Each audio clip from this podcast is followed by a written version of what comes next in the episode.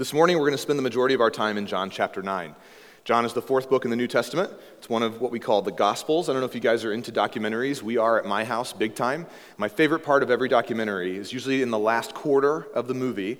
You finally get an interview with either the CEO that stole all the money, or the whistleblower from the corporation, or the person who made the big scientific breakthrough. And it's that face to face time with the camera that's so special. You can listen to a narrator tell the story. You can pick up on bits and pieces of, especially if it's kind of a crime documentary of these things that have happened in culture and now they're being made into a movie. But it's that moment when somebody looks in the camera and tells you exactly what happened that's so special. And that's what the Gospels are. The first four books in the New Testament are eyewitness accounts. They're people who were in the room when it happened, telling you exactly what Jesus said, where he was standing, where his eyes were looking, who was around him, how did he, how did he feel, what was it like in that space. So, if you'll go to John 9, if you have a copy of God's Word, I encourage you to do that. Feel free. If you want to use a tablet, your phone, whatever you have with you, that's great. You'll have some time until we get there. While you go to John 9, I want to read to you from John chapter 19. We gathered about 48 hours ago on Good Friday, and we observed the day that Jesus died, the death that had to happen for there to be a resurrection today. And we read these verses from John 19, and so I just want to pick it back up from there. I'm going to read a little bit from John chapter 20, and then we're going to go back to John 9. So, at the very end of Jesus' life, he's hanging on the cross. This is John 19, beginning in verse 28. After this, Jesus, knowing that all was now finished, his role, his responsibility, his ministry was complete. He did what he came to do. Jesus said, in order to fulfill the scriptures, the prophecies from the Old Testament, he cried out, I thirst. And a jar full of sour wine stood there near the three crosses. And so they, excuse me, the centurions, those who were looking on, took a sponge and they filled it with sour wine and they put it on a branch and they reached it up to him. And when Jesus had received the sour wine, he said, It is finished. And he bowed his head and he gave up his spirit. That was Friday. That's where we left things if you were with us at our Good Friday service. Jesus died. In his death is the power for us to pass through our own deaths into life with him. His death could be good news on its own, but today the resurrection brings the gospel to life by not only putting Jesus' death on offer in place of our death, but his life as well. The fact that he came back from death means his life is more powerful than any life anybody's ever lived. No other life has ever been able to conquer death on its own, and Jesus was. I want to now read two more passages from the next chapter in John, John 20. This is after Jesus has died, he's been buried for three days. This is an amazing moment. Again, I think of this in the sense of a documentary. This is like an eyewitness account of exactly what happened. this will be John 20, beginning in verse 11. A woman named Mary, one of Jesus' apprentices, comes. Verse 11 Mary stood weeping outside of Jesus' tomb. And as she wept, she stooped down to look into the tomb.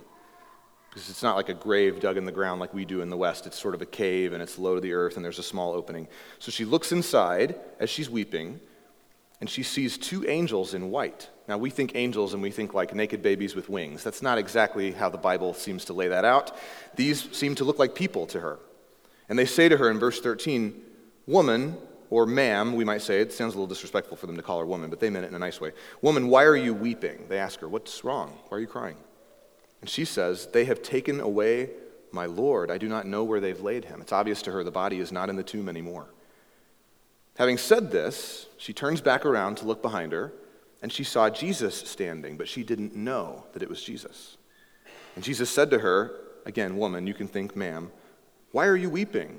Who is it that you're looking for? I, I, I, feel that Jesus probably has a little bit of a half grin on his face as he's asking these questions. Thinking that he must be the gardener, she said to him, Sir, if it's you who has carried him away, just tell me where you've laid him, and I will take him. I'll take care of the body. Like, you don't have to tell anybody. This doesn't have to be a big deal, but he's my Lord. Where is he? And Jesus said to her, Mary in a way that he had said hundreds, maybe thousands of times before in her life as she followed him around as part of his disciples. And she turns to him and she says in Aramaic, their local language, Rabboni, teacher, the name that she had used for him all those years that they had been together. And we can assume that she jumps on him, right? Because look at verse 17. Jesus says, Don't cling to me, for I've not yet ascended to the Father. I'm not done yet. But I go now to my brothers, and I say to them, I am ascending to my Father, to your Father, to my God, to your God.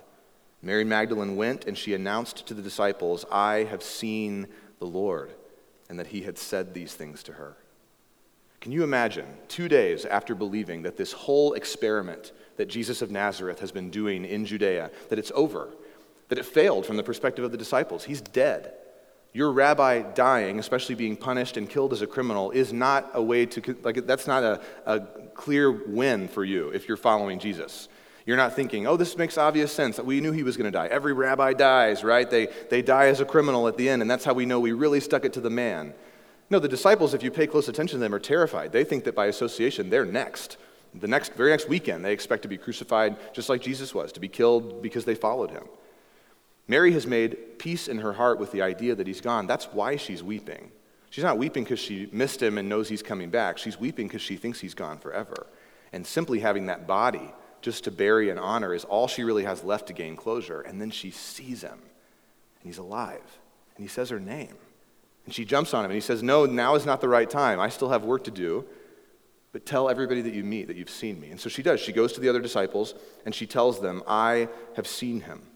If we move a little bit further in John 20 to verse 26, about a week has gone by. Mary has given her testimony to the other disciples. If you read the story closely in the four Gospels, they're not convinced. They kind of think maybe she's crazy. There's probably an element of the role that women played in that society, keeping them from taking her seriously to some degree. But look at verse 26. Eight days later, after this encounter, Jesus' disciples were inside again, and Thomas was with them. Although the doors to the house were locked, Jesus came and stood among them. And John, who wrote John's gospel, has no explanation for that. It just happened. And Jesus said, Peace be with you, which is like still probably pretty scary. If you didn't think he was going to be in the room, he could have just said, Boo. But he said, Peace be with you. And they're like, What? You're here. It's 27. He said to Thomas, who's been doubting previously, Here, put your fingers into my hands. Feel it. Feel the wound. See that hole? That was where the nail was. It's me. It's really me.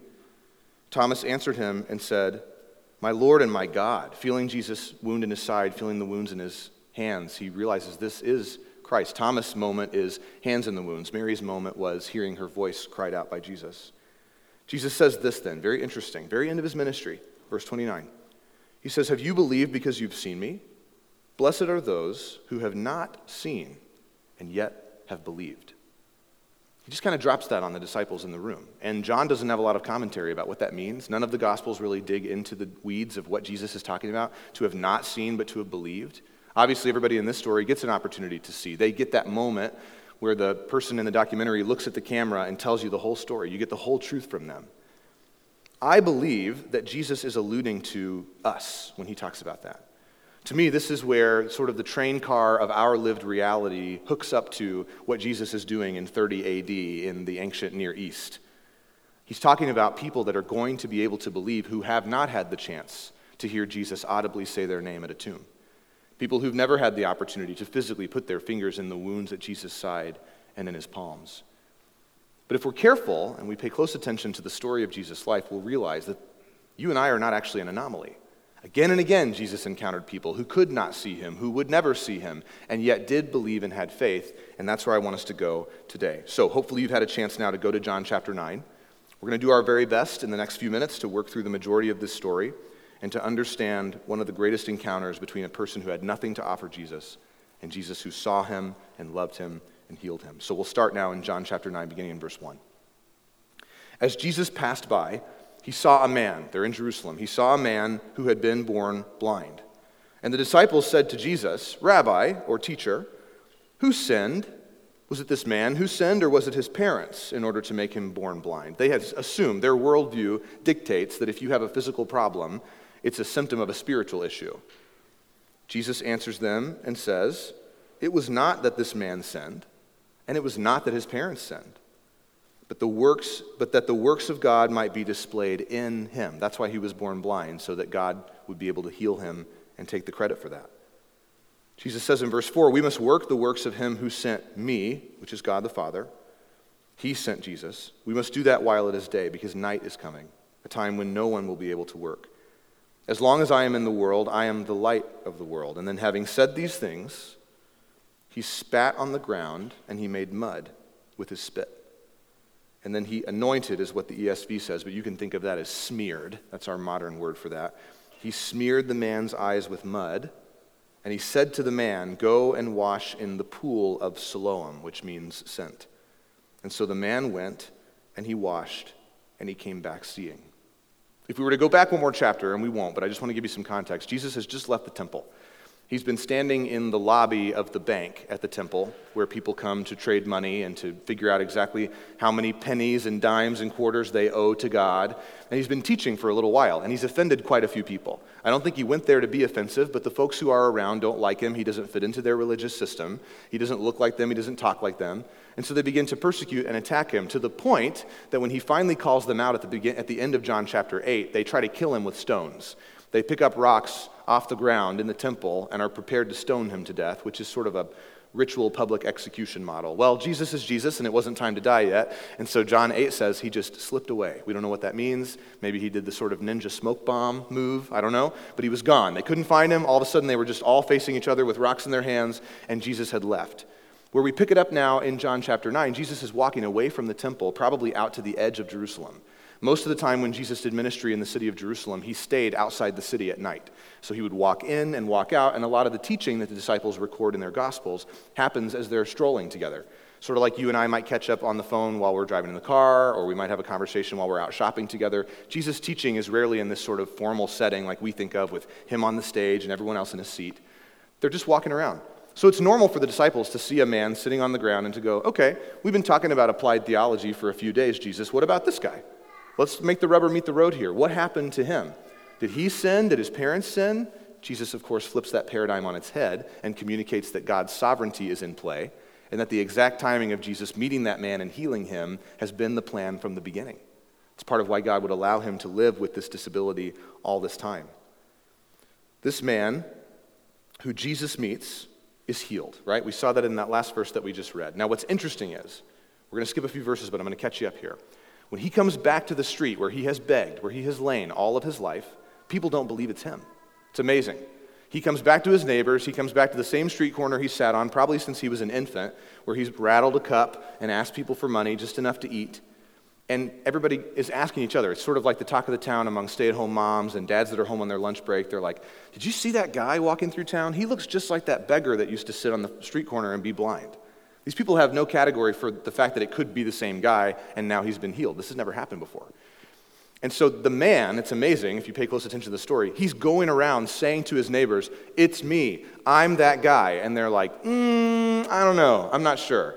You look like him, but you can see and he couldn't. And the guy's like, I know, isn't that amazing? And they're like, no, no, no, something's fishy here. We're not into this. This doesn't make a lot of sense to us.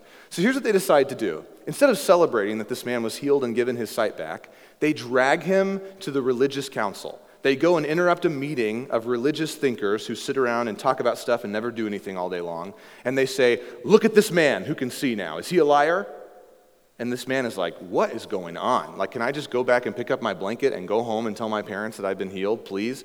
They put him in front of the, the religious leaders and they cross examine him. The very first question that they say to this guy is, Well, if this Jesus of Nazareth healed you, where is he? Do you think this man who has never seen anything before today in his entire life is going to be able to give you directions on where Jesus is? He's never even seen Jesus. He was blind the last time Jesus spoke to him.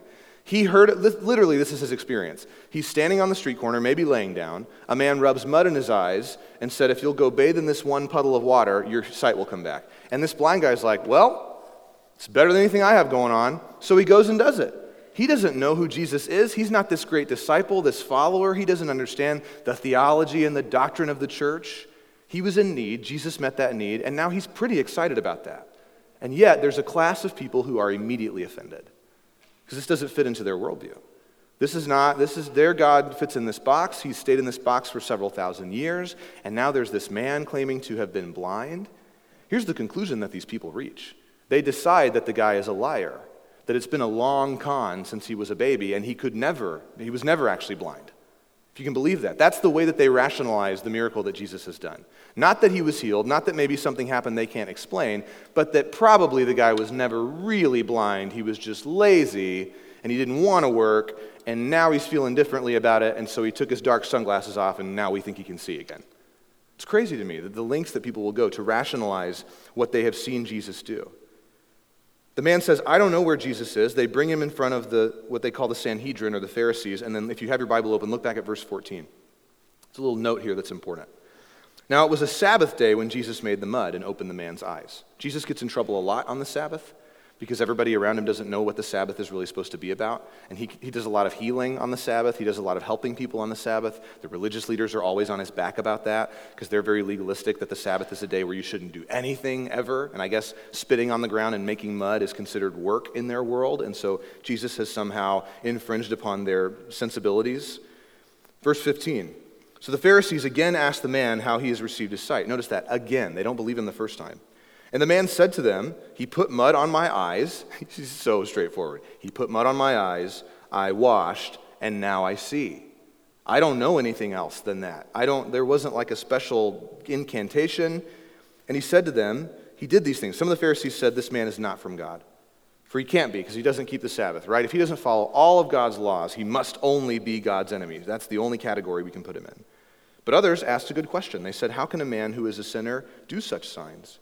And there was a division among the Pharisees. That's important because at the end of Jesus' life, some of the Pharisees have come around. Joseph of Arimathea, the man in whom Jesus is, in whose tomb Jesus is buried, was himself a Pharisee. Nicodemus, a man Jesus encountered in John 3, is present at Jesus' burial and very likely is a believer by that point. So, not everybody in the religious elite class is wrong the whole time, but there's a division, and so they come back to the blind man. These are like the smartest guys in town, and they keep assaulting this man who simply wants to go outside and look at the trees and they are attacking him. So they say again, What do you say about him? If he opened your eyes, what would you say that he is? Like, give us your theological treatise on Jesus. And the guy's like, reaching for straws here. He's like, uh, he is a prophet. He, at very least, he speaks for God. This poor man, it only gets worse. Look at verse 18. The Jews did not believe that he had been blind. They did not believe that he had received his sight until they called the parents of the man who received his sight. So they've discounted him. He must be a liar, even though he's a walking miracle. So they go get his parents. They ask them, Is this your son who you say was born blind? Can you imagine Mr. and Mrs., whatever their last name is, are just at home doing normal stuff, and an angry mob comes and brings their son. Their son can see, first of all, this is the first that they're hearing of that, and they can't even celebrate it because they're attacking these people about whether or not he's a liar. So they're just in their doorway, and they, they say to them, We know that this is our son. We certainly know that he was born blind. But how he now sees, we don't know, nor do we know who opened his eyes. Ask him. He's a grown up. Even his mom and dad put the onus back on him again. Why don't you ask him? And the guy's going, No, they already did that. They've asked me a lot of times. This is not going anywhere. He will speak for himself. Look at verse 22. Here's why. A little insight for you from John. His parents said these things because they feared the Jews. For the Jews had already agreed that if anyone should confess Jesus to be the Christ, that they were to be put out of the synagogue. You and I don't have a synagogue. We probably don't know what that means. That would be as if when you showed up today to be a part of our church service, there was a list at the door and a bouncer. And that bouncer said, if your name's not on the list, you're not coming in. Now, some of you guys, that would confirm your worst suspicions about the church anyway, and maybe you would almost even be happy that that happened because now you'd be justified and sort of walking away from church for good. But in a society where your religious attendance d- dictates your value in culture, like whether or not you are legally alive or dead is connected to whether you can attend the synagogue, to be cast out is to be considered dead. It's to be written out of the collective will of society. And so this man and woman are so scared of the ruling religious elite class in Jerusalem that they dodge the question. They won't even answer it honestly. They put it back on their son for him to answer himself. So for the second time, look at verse 24. They called the man who had been blind and they said to him, Give glory to God. We know that the man is a sinner. Jesus is a sinner. And he answered them, he says, Whether or not he's a sinner, I don't know. One thing that I do know is that though I was blind, now I see. And they said to him, again, this is like the fourth time, What did he do to you? How did he open your eyes? And I love this answer. This is snark like times a hundred. He says, I have told you already, and you will not listen to me. Why do you want to hear it again? Do you also want to become his disciples?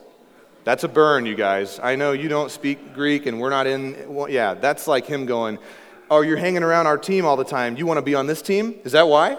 You guys trying to follow Jesus too? Verse 28 And they reviled him. They hated him in their hearts and then they spoke to him as if they did. They said, You are his disciple, but we are disciples of Moses.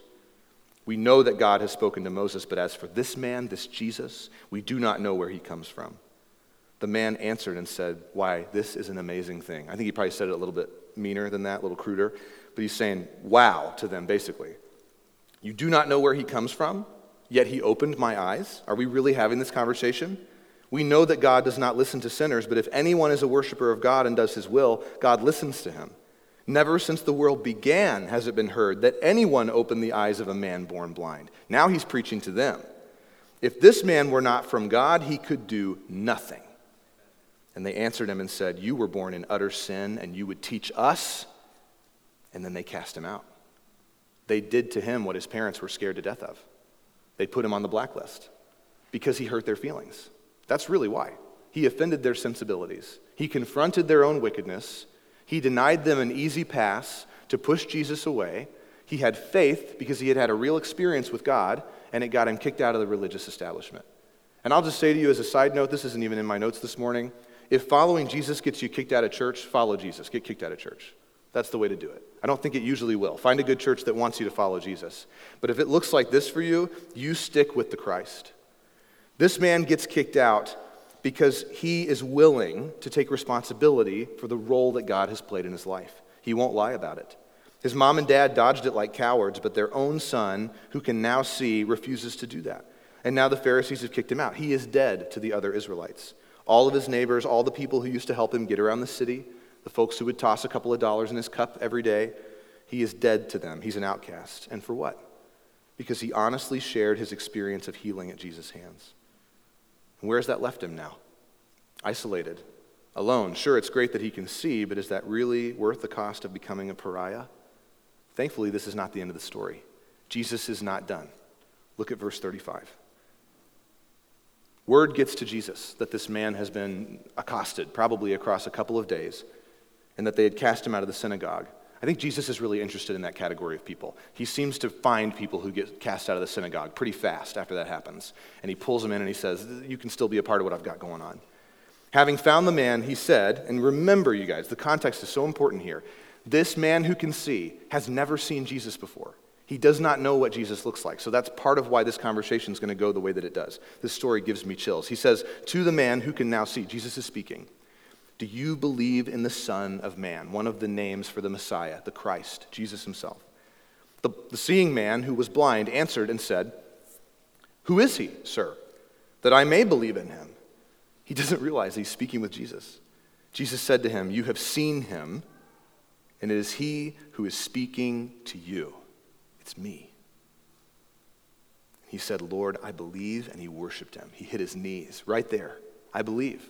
I believe. I can't believe. The only thing I can't believe is how nobody else believes. This is insane to me, God. Of course, I believe. And Jesus said this For judgment I came into the world, that those who do not see may see, and those who see may become blind. And then, verse 40 those meddling Pharisees have to stick their nose back in it again. Some of the Pharisees nearby, they're probably following this man around to make sure he doesn't go into any of the synagogues outside of Jerusalem. They're bullying him. They overhear Jesus speaking and they say, Are we also blind? And Jesus says, If you were blind, you would have no guilt. In other words, if you couldn't see, you wouldn't be accountable for being able to see. But now that you say we see, now that you insist that you know what's right, now that you say that you know better, now that you've held up your life, your standard, your idea over and against mine, you are absolutely accountable for that decision. There is a marked and significant difference between a person who genuinely does not understand and a person who has been near enough Jesus to hear and see and touch and experience and still says, What I've got going on is better than what he's got going on. It's more valuable to me. It's worth more to me. It's worth rejecting him to keep my kingdom. I like that Jesus burns the Pharisees here a little bit. I think it's fun. He didn't go after them on their own, they came to him. He's simply responding to them in a similar way that they attacked him. But he sees this healed man, and then he stands up for him. Not only does he heal this guy, but he protects him, he guards him, he shelters this man from his oppressors, from the bullies that want to disqualify what God has done in his life. And he tells the Pharisees exactly who they are. So here's the question then for us. When we read a story like this, we have to ask ourselves who are we? Where do we fit in this? Are we along with Jesus, kind of in the background, one of the unnamed disciples watching everything play out? Are some of us the man on the corner, begging, waiting for God to come to us, to see us in the midst of our hurt, our need, our blindness, our pain? Are we the Pharisees who have become so rigidly attached to the religious establishment that we have reached a point where Jesus is no longer compatible with our Christianity? Have we built a new system of checks and balances and yeses and nos and do's and don'ts that would actually move us away from sensing and following the Spirit of Jesus in our lives? Or are we the parents who are just trying to fit in and fly under the radar and find a way to continue to play the religious game? We're not all in, but we're not all out. And when a time comes for someone to need someone to stand up for them, we say, that's probably their own business, right? They're of age, they're an adult, they can handle it, they can speak for themselves. As I see it, Jesus presents three categories of people between John 9 and John 19, where we began. First, there are those who have seen him and believe that he is Lord. So, if you aren't really into church, Lord is a word that I want to explain to you because it shows up in the Bible a lot. It, can, it means two things it means first, Savior, or to use Old Testament language, Christ, the Messiah, the office of the one who would come to deliver Israel and by extension deliver the world. And it also means master or rabbi or king. You kind of pick your uh, ruling class word of choice there, but essentially it's the idea that God, I'm giving all of myself to you. You have my allegiance no matter what, and you deserve that because you've saved me. That's the twofold meaning of Lord. Thomas and Mary, who we read about in John 19 and 20, are people who saw Jesus. They saw him with their eyes, and that experience convinced them that he was the Messiah who had come to right the wrongs between God and humanity, and they were comfortable with this God being their ruler. Of course, he would be their ruler. He was going to fix everything that was broken. He was their boss, he was their king, he was their master. And for some of us, we are in this category. We have seen Jesus clearly, as clearly as anybody can in 2022. For uh, probably a very few of you, but some, you may have had a dream at some point that was life changing, a vision. I know within the Muslim community, this is very common for Christ to come to people in their sleep and call them to himself and give them a vision of him that they would never receive from their study of the Quran. For some of us, we've seen Jesus jump off the pages of the Gospels. Simply in reading, being in study with other believers, there's been this moment where he becomes undeniably real to us. And we would say we have all the evidence that we need. Or we've maybe just sensed a miraculous healing or the power of the Spirit at work in us or those around us. We have more evidence than we could ever need, and we are all in. That's good. There's nothing wrong with that. You're in the right place. We're glad to have you. The second category is those who have seen excuse me, those who have not seen and still believe. This is the people that Jesus talks about in John 20 being blessed, that there's something sort of particular or specific in store for you if this is your experience. You may have cried out to God without knowing what to say or how to say it. You may have grown up in a home or a family of origin that valued God or valued the Bible. Maybe you picked up enough along the way that although you might not consider yourself a church person at this point, you know deep in your heart that Jesus is who he says he is. You're still sort of trying to sort the rest of that out. Maybe he healed you. Maybe he delivered you. Maybe his word has proven true for you. Some of us in this category may not feel that we are able or ready to trust a church yet. Or again, maybe we did and something happened and now we won't ever again, we say, but God's working on that in us. Maybe we don't feel that we can trust or follow a pastor or elders, but we know that Jesus is authentic because, like the blind man, we were laying in the metaphorical road begging the universe or whatever our idea of God was to have mercy on us, and instead of some distant cosmic force or karma or whatever we expected, Jesus showed up. Jesus answered our call out to the powers that be. He himself personally arrived and said, I am yours and you are mine, and I will heal you. Come along with me. That deliverance, that love when no one else would love us, draws us to him. My friend, if that is you today and you are here and you are giving church a try again, or maybe for the first time, welcome. You're in the right place. We want you to be here. Jesus wants you to be here. Jesus tells those of us who have seen and believed that there is a blessing for those who have not yet seen and yet have still believed. Those who are working out that faith, those who are finding a way to put words to their experience, their feelings, their concept of who God is. If you will keep looking, like the man in John 9, Keep telling people who want to interrogate and assault you with theological tests to pass or fail. Keep telling them what you know. Here's where I was. Here's what he did. Here's who he is. That's all I know. I was healed. I don't know how. I didn't heal myself. I didn't give God the formula and have him execute it. I certainly didn't check any religious boxes. I was wrong. Now I'm right. He made me that way. Stick to that, and Jesus will take you far. The last category is those who have seen and do not believe. So we have those who have seen and have believed those who have not seen and yet have faith, and those finally who have seen, who have been given evidence and proximity and opportunity, and yet still reject the Son. In our story, categorically, these are the Pharisees. These are the religious elite, though oftentimes in 2022, it's not the religious elite who so much occupy this category. It's the cultural elite, it's the intellectual elite, it's those of us who would prefer to lean on systems that are more empirical than faith based. We want evidence, we want proof, we want science to jive with everything the Bible says, and until it does, we'll stick with the side of what we can measure instead of what requires faith from us. This one's harder, it's trickier, because it's easy to diagnose the first two categories. When you meet somebody and they want to be a part of Jesus' family, you can typically tell if they've come to Christ by way of their own faithful family of origin, a church, a youth group, a children's class, people who were close by and loved on them, or if they found Jesus because Jesus found them first. You can feel that difference, and they're both beautiful stories, and they both bring us to Christ, which is the point. But it's tough to diagnose one who has seen and yet does not believe, because often that comes with a mask. It comes with a lot of skills that we gain. We learn how to sound healthy, we learn how to sound Christian, we learn how to sound educated and right. And we play this game inside ourselves, and that's really what it comes down to. Only you and God and your community can really know if your belief is genuine or not. Some of us have seen clearly who God is and what He can do. Our parents have been faithful in our lives. Our friends have spoken clearly. Maybe your peers at work or your spouse are constantly badgering you to take God seriously. Maybe you've even had the experience of your children growing up and being serious about Christ. And that's reignited a curiosity in you or an interest level in why, why would anybody want to follow Jesus? For some of us, we just won't believe. We just we can't. We don't we can't find within ourselves the ability to lay down our own kingdom. Maybe it's pride, maybe it's fear, maybe it's that sort of indoctrination of everything needing to be measurable and empirical for us to buy into it, but we just don't buy it. We shrug off the genuine redemption of the people around us by calling it emotional fanaticism or blind faith, or we think it's indoctrination in play.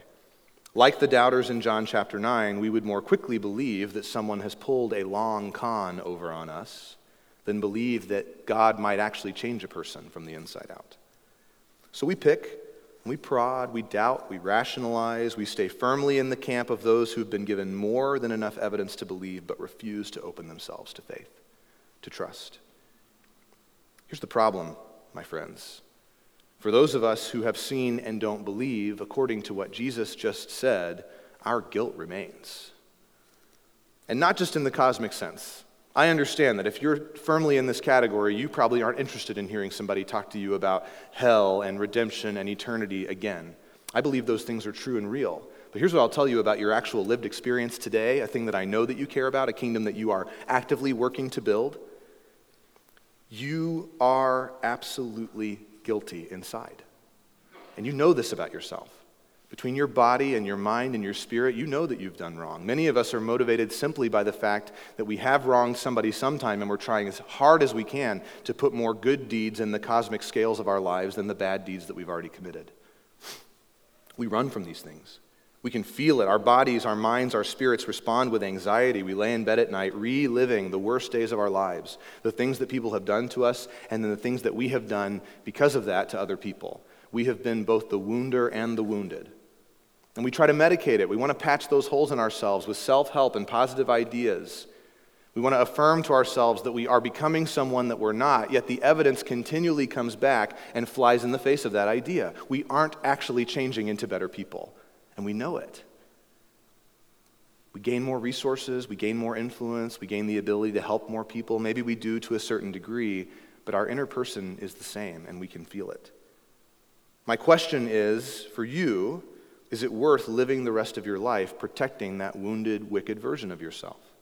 Do you always want to be that eight year old kid cowering in the corner inside the body of a grown man or a grown woman until your body goes in the ground? Because you don't have to be. That's the bottom line for these Pharisees. The reason that there's division among them when they see this man healed is because I think some of them would like to be healed too. They would like to know that there is a possibility of a person being impacted by the divine in a way that is transformative. They would like to live in a world where that can happen to somebody sometime. And yet, they are so scared of stepping out of line. They're so afraid of laying down all these things they fought so hard for that they stay where they are. They never take that step. Does Jesus want to make you right with God? Yes, he does. But if you can't believe that yet, believe this Jesus also just wants to make you right. He wants to fix what's wrong. Your walls can go away as soon as you allow Jesus in. If you will allow him to reach your inner person, he will heal you. It's what he does. You don't have to wake up tomorrow the same way you did today. You can be different. You can be made new. That's the promise on offer from Jesus every single time. It's not that he'll make your life better, that he'll make you smarter or more able to wield a theological sword at your enemies. It's that he'll make you new. He'll rebuild you from the ground up in his image, a brand new way to be human. That's what's available to you. The kind of thing that you'll never find anywhere else. You don't have to be at war with God. You don't have to struggle anymore with the crushing mental weight of living life on your own, the isolation that comes with independence. You can be healed from those things. For those of us who have seen but have not yet believed, the opportunity is still there. As the Apostle Paul says in the New Testament, today can be the day of salvation for you. You can be set free from following yourself you can be set free from the ideologies of the world, from the wicked cycles of turning you into a commodity and then making you turn other people into a commodity, and nothing ever really gets better. And maybe you have more money than you used to, but you're the same broken person underneath that bank account. There's more for you, there's life for you. This is what we are all about at this church Jesus alone. And today can be your day. And I'll just say this I'm going to volunteer on behalf of somebody else who probably brought you today or invited you. The friend or neighbor who told you that this would be a great church to spend Easter at is not a seminary trained theologian, okay? I'm not at all telling you that they've got their apologetics nailed down and they're going to answer every little question you have about Christianity. But they are a person who has seen the Son of Man and believed. They know him as Lord, and you can ask them about that. That is the absolute best starting place. If there's a little bit of a crack beginning to appear in this sort of rigid self defense that you've put up for years and years and years, and the idea of just opening yourself to the reality of God, of Jesus, of healing, of a future, of life, tap that person on the shoulder today. They would love to do very simply what the blind man did tell you who they were, Jesus came along, here's how they're different. That story is available for you. And if you want to, you can start that journey today. You can follow Jesus. The invitation is open. He said, The kingdom of heaven has come near to you. It is within arm's reach. All you got to do is come in. And that's what we want for you. I hope you will. I pray that you will. I want to pray that for you now. Let's pray together.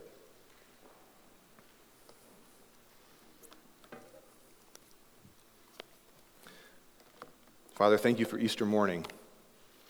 Thank you for redemption, for newness, for a world in which there can be a restart a world in which things that are dead can be made alive again, that the greatest final status of any living creature can be undone by you.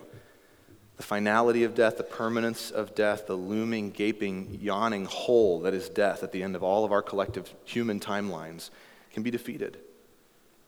I pray, God, that the appeal of that would be clear today that we would not be people manipulated by emotion, that the fear of what's coming wouldn't drive us negatively towards something that we're not sure we want, but the offer of mercy, of forgiveness, of grace, acceptance, unconditional love for life would bring us in.